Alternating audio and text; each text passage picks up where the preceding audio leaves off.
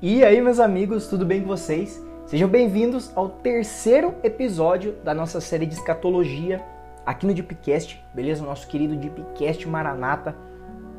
E para você que perdeu os dois últimos episódios, aconselho que você volte aí, tá? Que a gente explicou o que é escatologia, a gente falou sobre a escatologia dentro da Bíblia. Então é um contexto que você precisa saber, tá? É um contexto que você precisa estar tá, é, ligado ali para você não ficar meio perdido na parada. Acho que eu acabei batendo no microfone. Me perdoem. Mas o principal é volta e assiste, cara, de verdade, porque senão você vai ficar um pouquinho perdido aqui no que a gente tá falando. Beleza? E o que a gente vai falar nesse episódio aí, vocês já estão vendo no título, que o título é Por que eu devo estudar escatologia, né? Por quais motivos? O que, que isso vai mudar na minha vida espiritual? O que, que isso vai acrescentar no meu ministério, na minha vida? Na minha vida aplicável, o que, que isso vai acrescentar na minha vida? E isso é um tabu muito grande que é colocado. As pessoas acham que escatologia é somente teórico, não tem nada aplicável, mas é completamente o oposto. Beleza? Então, Fiquem ligados, tá? Não percam, assistam esse episódio até o final. Talvez ele seja um pouco mais longo que os últimos, mas tem muita coisa aqui que vocês precisam saber para você se apaixonar mais por escatologia e para quebrar um pouco de um, de um senso comum que as pessoas têm sobre escatologia. Beleza? Então, fica ligado aí que nesse episódio a gente vai falar por que você deve estudar escatologia.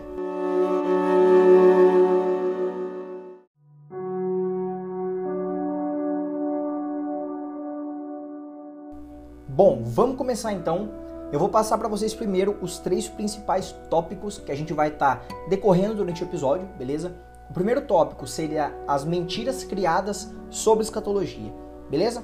O segundo, o segundo tópico é as verdades sobre a escatologia e o terceiro é como a escatologia nos torna mais fiéis a esta terra, tá? Vocês vão entender certinho. Vamos lá para o primeiro ponto então mentiras criadas sobre escatologia, né? Mentiras, é, de certa forma, criadas, né? Entre aspas, porque ninguém se cria uma mentira. A mentira geralmente ela surge de talvez erros de interpretação ou aquele famoso telefone sem fio, tá? Primeira coisa que é muito comum das pessoas ficarem falando é que escatologia é muito difícil de se entender.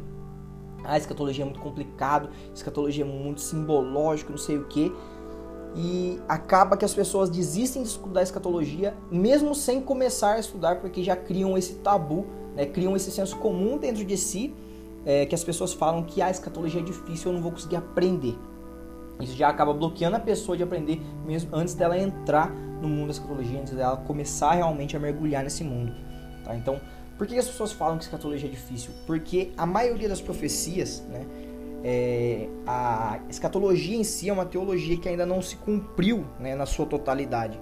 A, a, escatologia, a maioria das profecias ainda hão de acontecer. Então isso as, levam as pessoas a acreditar que a maioria são simbólicas, né? Diferente, por exemplo, da vida de Jesus aqui na Terra, do sacrifício de Jesus aqui na Terra, que já foi completa, né? Que já, já aconteceu por completo. Né? A segunda vinda de Jesus, ela ainda vai acontecer. Então é algo que não aconteceu ainda, não é uma história, sim é uma profecia. E isso acaba colocando na mente das pessoas que aquilo que está escrito ali é difícil de se entender por ser simbólico, entendeu? As pessoas tentam é, levar de um jeito que faça sentido, enquanto a Bíblia está falando o que realmente ela está querendo dizer. Entendeu? Não é complicado de se entender quando você entende, é, não é difícil de entender as profecias bíblicas quando você coloca na sua cabeça que aquilo que está escrito lá é o que está escrito lá, não tem entrelinhas né, na escatologia. É óbvio que existem as profecias é, que são simbólicas, né, que são figuradas, mas isso é deixado claro na Bíblia. O que é simbólico é esclarecido, como as parábolas, por exemplo. Mas o que não está esclarecido são. É, é, caramba, sumiu a palavra. São literais, né? É exatamente aquilo que está escrito. Como a gente falou na aula anterior, a Bíblia diz o que ela quer dizer e ela quer dizer o que ela diz. Michael Bickle fala isso. Então não tem essa de ah, é, a Bíblia está tentando dizer tal coisa desse jeito. Não, ela está falando o que ela quer dizer. E outra dúvida, outra mentira muito falada sobre escatologia é ah, faz desde sempre estão falando que Jesus vai voltar. Por que, que eu vou acreditar que ele vai voltar na minha geração? Entendeu? é, isso é muito colocado, tipo, ah, desde, desde lá atrás as pessoas falam que Jesus vai voltar, Jesus vai voltar, Jesus vai voltar e nunca volta. Primeiro, não, as gerações anteriores elas não estavam esperando o retorno de Jesus porque elas não estavam no contexto aplicado, tá? É, a partir do momento, depois que Jesus é morto, lá quando Jesus foi crucificado, depois de um tempo, a, toda a terra da, de Jerusalém foi dominada e o templo foi destruído. Então o que aconteceu? A partir disso, o plano escatológico ele não podia ser cumprido por completo, porque lá vai dizer que o rei iria governar a partir de Jerusalém todas as nações. Ou seja, se não existe templo em Jerusalém e não existe Jerusalém porque está dominado por outra nação, não tem como um rei vir a governar a partir de lá. Entendeu? Então, a partir daquilo que, a partir do momento que Jerusalém foi tomada e o templo foi destruído, as pessoas meio que abandonaram, entre aspas, tá? Me entendo, a ideia do retorno de Jesus na, na geração delas, porque não teria contexto para ele retornar, entendeu? Eles não pegavam e simbolizavam aquilo que estava escrito. Se Jesus está escrito que ele voltaria e reinaria a partir de Jerusalém, ele vai voltar e vai reinar a partir de Jerusalém. E o que aconteceu? O assunto escatologia ele voltou a ter pauta, né? ele voltou a ser falado, ele voltou a ser adotado a partir do ano de 1948 quando a ONU ela sancionou a soberania do Estado judeu sobre a Palestina de novo.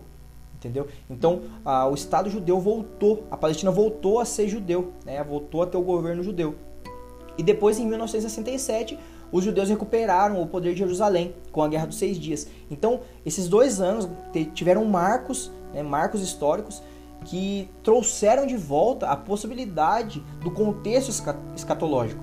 Entenderam? Então, é, lá atrás não tinha como se cumprir o contexto escatológico porque o cenário escatológico ele não pertencia aos judeus. Então, a partir de 1948, quando é, os judeus conseguem de volta a parte da a região da Palestina e depois recuperam Jerusalém em 1967, a partir daí o contexto já está aplicado. O, o, uh, o palco né, da escatologia, ou o palco ali, o ambiente, ambiente não, acabei de falar a palavra enfim, o lugar de reinado que Jesus vai voltar e reinar a partir de Jerusalém já está composto de novo. Então já pode se voltar a acreditar. Então, sim, nós podemos crer no retorno de Jesus porque as coisas estão se cumprindo. Né? Foi, foi retomado de novo. Depois da diáspora, né? para quem não sabe, diáspora é a dispersão dos judeus pelo mundo. Depois que eles perderam a região, os judeus se espalharam e isso, esse acontecimento é denominado como diáspora. Depois da diáspora, os judeus ficaram espalhados pelo mundo. E você pode ver é, o zelo de Deus com a nação de Israel, né, com a nação judaica, porque mesmo ela dividida por todo o mundo, eles ainda conseguiram manter as essências e as características da sua nação. Cara, qualquer outra nação que não tivesse esse zelo, que não tivesse esse cuidado de Deus, a partir do momento que se dispersasse pelo mundo, eles iriam se adaptando com as características, é, com a, a cultura do país que eles estavam associados. E aos poucos aquela nação ia se desfalecendo. Ela ia se misturando com as outras nações e ia chegar uma hora que ela ia sumir. Mas com a nação judaica, com a nação de Israel, mesmo ela dividida durante toda a terra, Deus ainda com todo o zelo, com todo o amor pelo aquele povo, ele manteu, eles conseguiram manter as características e as essências dele muito fortes.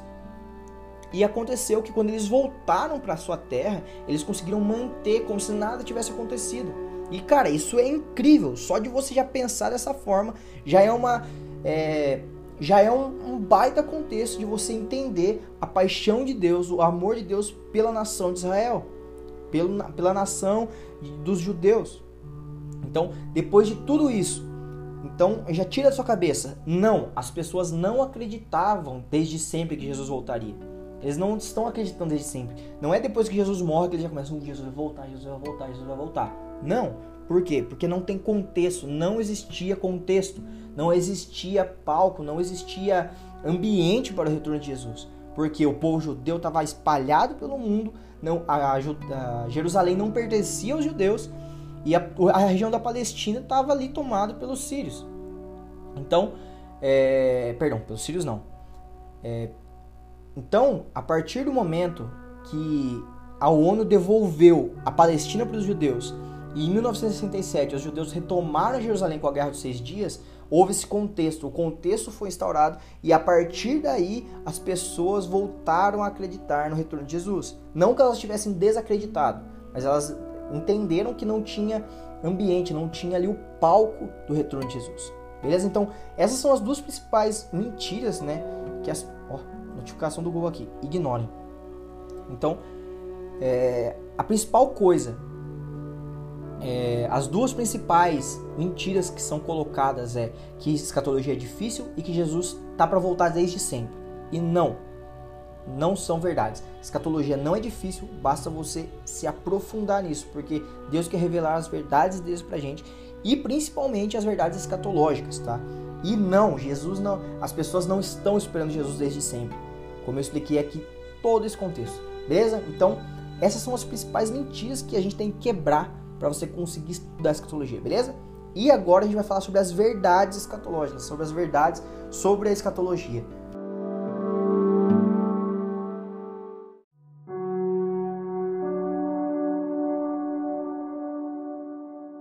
Agora vamos falar das verdades sobre a escatologia, tá? São dois pontos principais para você estar tá entendendo por que você deve estar tá estudando escatologia, tá? É, não só para acrescentar matéria no seu currículo teológico ou não só para você, ah, eu sei escatologia e poder debater na sua igreja. Não. A escatologia, cara, ela tem é, intuitos muito maiores do que isso. O principal, que eu acho que é o que vale mais a pena, é você entender o plano completo, você entender o porquê das coisas, tá? Como a gente falou no episódio anterior, a Bíblia ela tem 150 capítulos que se referem ao fim dos tempos. E são mais capítulos que se referem à primeira vinda de Jesus. A primeira vinda de Jesus ela tem 80 capítulos da Bíblia dedicada a essa história. Enquanto a segunda vinda ela tem 150 capítulos. Cara, é quase o dobro. É quase o dobro. Então daí a gente já pode entender a importância que Deus quer dar no retorno de, do filho dele, na segunda vinda de Jesus. E quando você estuda escatologia, você entende a completude do plano de Deus. Porque a Bíblia ela é a continuação, ela é, ela é, um, ela é a Bíblia, ela não é uma, um conjunto de livros, ela não é uma, um monte de crônicas. Não. A Bíblia é um livro, ela se completa por si só. A gente falou isso no episódio 2. Se você não viu, volta e assiste o episódio 2. Então, quando você estuda escatologia, você entende aquilo que tá para acontecer e por que as coisas aconteceram. Né? A história de Davi não, será, não vai ser só a história de Davi fechada, vai ser a parte de Davi na história de Deus. A, a, história de Abraão não vai ser a história de Abraão, vai ser a parte de Abraão na história de Deus. Então, você entende a Bíblia como um contexto completo e tudo que você lê na Bíblia você consegue relacionar aquilo que Jesus quer completar entendeu? Tudo que você lê na Bíblia sempre vai convergir de novo em Jesus. Isso está lá em Efésios, né? Que todas as coisas vão conver, convergir nele, né? Vão se alinhar com ele. Convergir significa né, juntar, como se fosse rios, né? Os rios tomam direções diferentes, mas eles sempre convergem, né? Eles sempre se juntam e desagam no mesmo mar. Entenderam? Então tudo converge em Jesus. Então quando você estuda escatologia, quando você mergulha na escatologia, você entende que tudo vai convergir nele, tudo vai culminar naquele plano. E você para de dividir as histórias da Bíblia e começa a crer na, na você crer não, né? Você começa a entender a história por um completo. O segundo ponto é, das verdades sobre escatologia, você tem que entender por que você deve estudar a escatologia em questão da adoração. A escatologia ela vai te, te ajudar a adorar a Deus na completude dele, com a adoração mais genuína do seu coração. Quando você entende o plano completo de Deus, aquilo que a gente falou, de entender o plano completo, entender que a história é a história de Deus e tem as partes de cada um, você consegue dar a Ele a adoração mais genuína do seu coração. Porque as coisas que acontecem na terra passam a ter menos peso na tua vida porque você sabe o propósito delas. Então aquilo você, você não gera mais dúvida de por que isso acontece, mas sim você entende o está acontecendo porque há algo superior. Entende? E quando você entende ali a, o poder, né? você entende a glória que vem da, da parte escatológica da Bíblia, quando você entende a glória que vem no fim dos tempos, a partir daí o seu coração começa a clamar Maranata. Né? Maranata, para quem não sabe, Maranata significa hora vem, Senhor Jesus. É o clamor de retorno, é um clamor de saudade. Quando nós clamamos Maranata, nós não clamamos para que o Senhor adiante né? Ele adiante a vinda dele, porque só ele sabe. Só ele sabe o dia e a hora da vinda. Quando nós clamamos Maraná, nós não queremos adiantar, mas nós queremos apressar a vinda de Jesus. Nesse apressar não é numa intenção de, meu Deus do céu, eu quero que ele volte antes.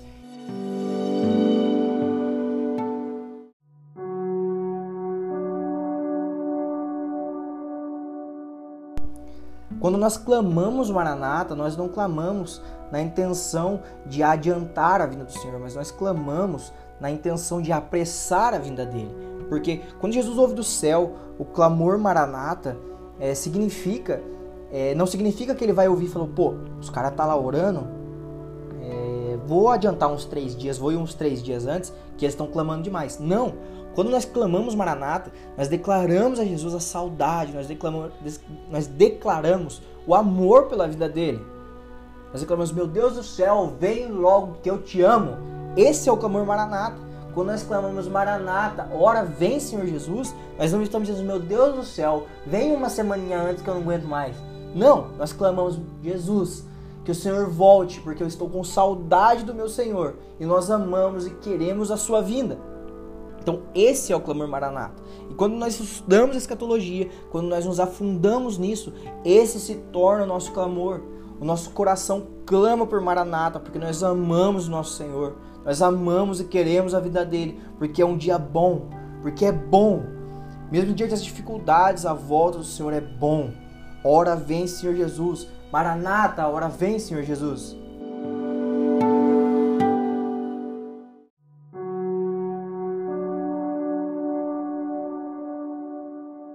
E, por fim, mas não menos importante, o único último ponto é como a escatologia vai nos tornar mais fiéis a essa terra, tá? Vocês vão ver bastante isso no reino milenar, tá? Na aula que a gente vai ter. É a sexta aula, é a última aula, mas vocês vão entender melhor.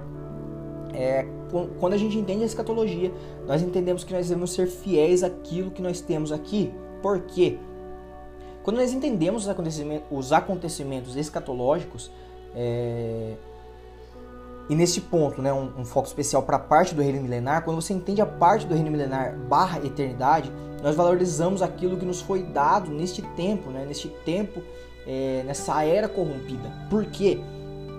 É, durante o reino milenar e na eternidade nós, nós estaremos a serviço do reinado de Jesus. Então, quando se você é um engenheiro, se você é um arquiteto, você vai ser um arquiteto para Jesus, você vai ser um arquiteto de Jesus, você vai fazer tudo cheio do Espírito Santo. Isso é uma referência que está lá no livro de Quando um Judeu Governar o Mundo, do Joel Richard. Joel Richardson, acho que é isso o nome dele, não sei falar, é inglês, é o Joel. Então, quando você, se você é um engenheiro, cara, você vai ser um excelente engenheiro nesse mundo, nessa era, porque quando Jesus voltar, você vai ser um engenheiro cheio do Espírito Santo. Tá? Vocês vão entender mais essa parada de milênio, eternidade na sexta aula, tá? Eu não vou estender muito isso, porque senão eu vou cortar muito do que a gente vai falar na sexta aula. Mas quando nós entendemos a escatologia, nós valorizamos aquilo que nós temos em mãos. Porque nós somos fiel com um pouco, para que lá na frente Jesus possa nos honrar com a totalidade da glória dele. É a mesma coisa. Você quer ser um, um rei, de, é, um, um pastor de multidões, você quer ser um pastor de uma igreja cheia de membros, mas você não quer ir naquela, naquele ponto de pregação que o seu pastor pediu para você ir. Porque lá tem só quatro membros. Você quer algo grande. Então, quando você não serve no pouco, Jesus não vai te dar algo grande. Você tem que fazer aquilo que está nas tuas mãos. Sejam duas, sejam uma pessoa. Faça com excelência aquilo que Jesus colocou nas suas mãos, aquilo que Deus colocou nas suas mãos, seja excelente naquilo.